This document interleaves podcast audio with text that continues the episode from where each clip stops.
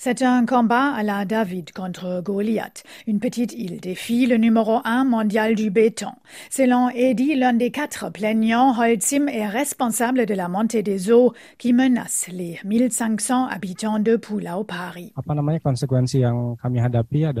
Nous serons forcés de quitter notre île. À cause des inondations récurrentes, nous avons peur de rester ici avec nos enfants. Notre vie est en danger. Qu'allons-nous devenir si les eaux continuent à monter?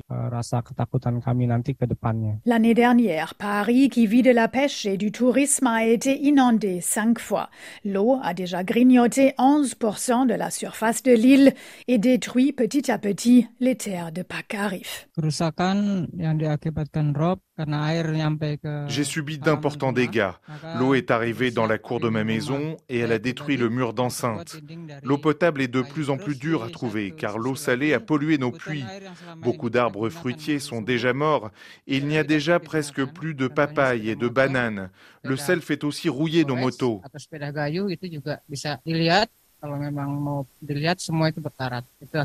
À long terme, Pulau Pari risque de disparaître, une conséquence directe des émissions de CO2 émises par le cimentier Holcim dans le monde, selon Yves Maillard, le responsable justice climatique de l'ONG Entraide protestante suisse.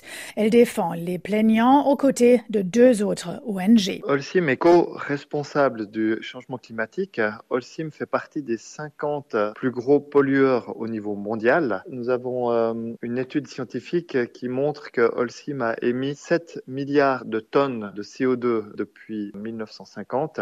Cela correspond environ à un demi-pourcent de toutes les émissions industrielles de CO2. Cela fait d'Holcim un des plus gros pollueurs au niveau mondial. Les plaignants réclament une indemnisation de 14 000 euros pour les dommages causés.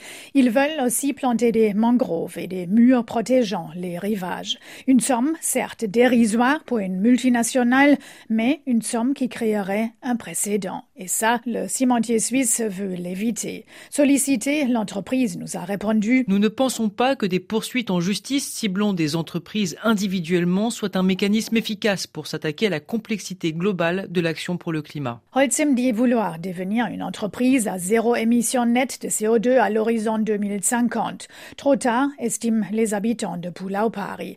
Il faut demander des comptes aux grands pollueurs dès à présent, estime aussi Yves Mayen une façon d'ouvrir la voie à d'autres victimes du dérèglement climatique. Nous soutenons cette action euh, des quatre Indonésiens et Indonésiennes. L'objectif est bien sûr euh, d'avoir un précédent et l'objectif est surtout d'avoir des tribunaux qui se penchent sur cette question des dommages qui sont causés par le changement climatique. Qui est responsable de ces dommages et qui doit payer pour ces dommages? Aussi, ce qui est très important, c'est que les tribunaux se prononcent sur la question de à quelle vitesse ces plus gros pollueurs doivent-ils réduire leurs émissions de CO2 Holcim est seulement la deuxième entreprise dans le monde à être attaquée en justice par des victimes du changement climatique. L'autre est le géant allemand de l'énergie RWE, poursuivi par un paysan péruvien dont les terres risquent d'être englouties par le lac Palcacocha gonflé par la fonte des glaces.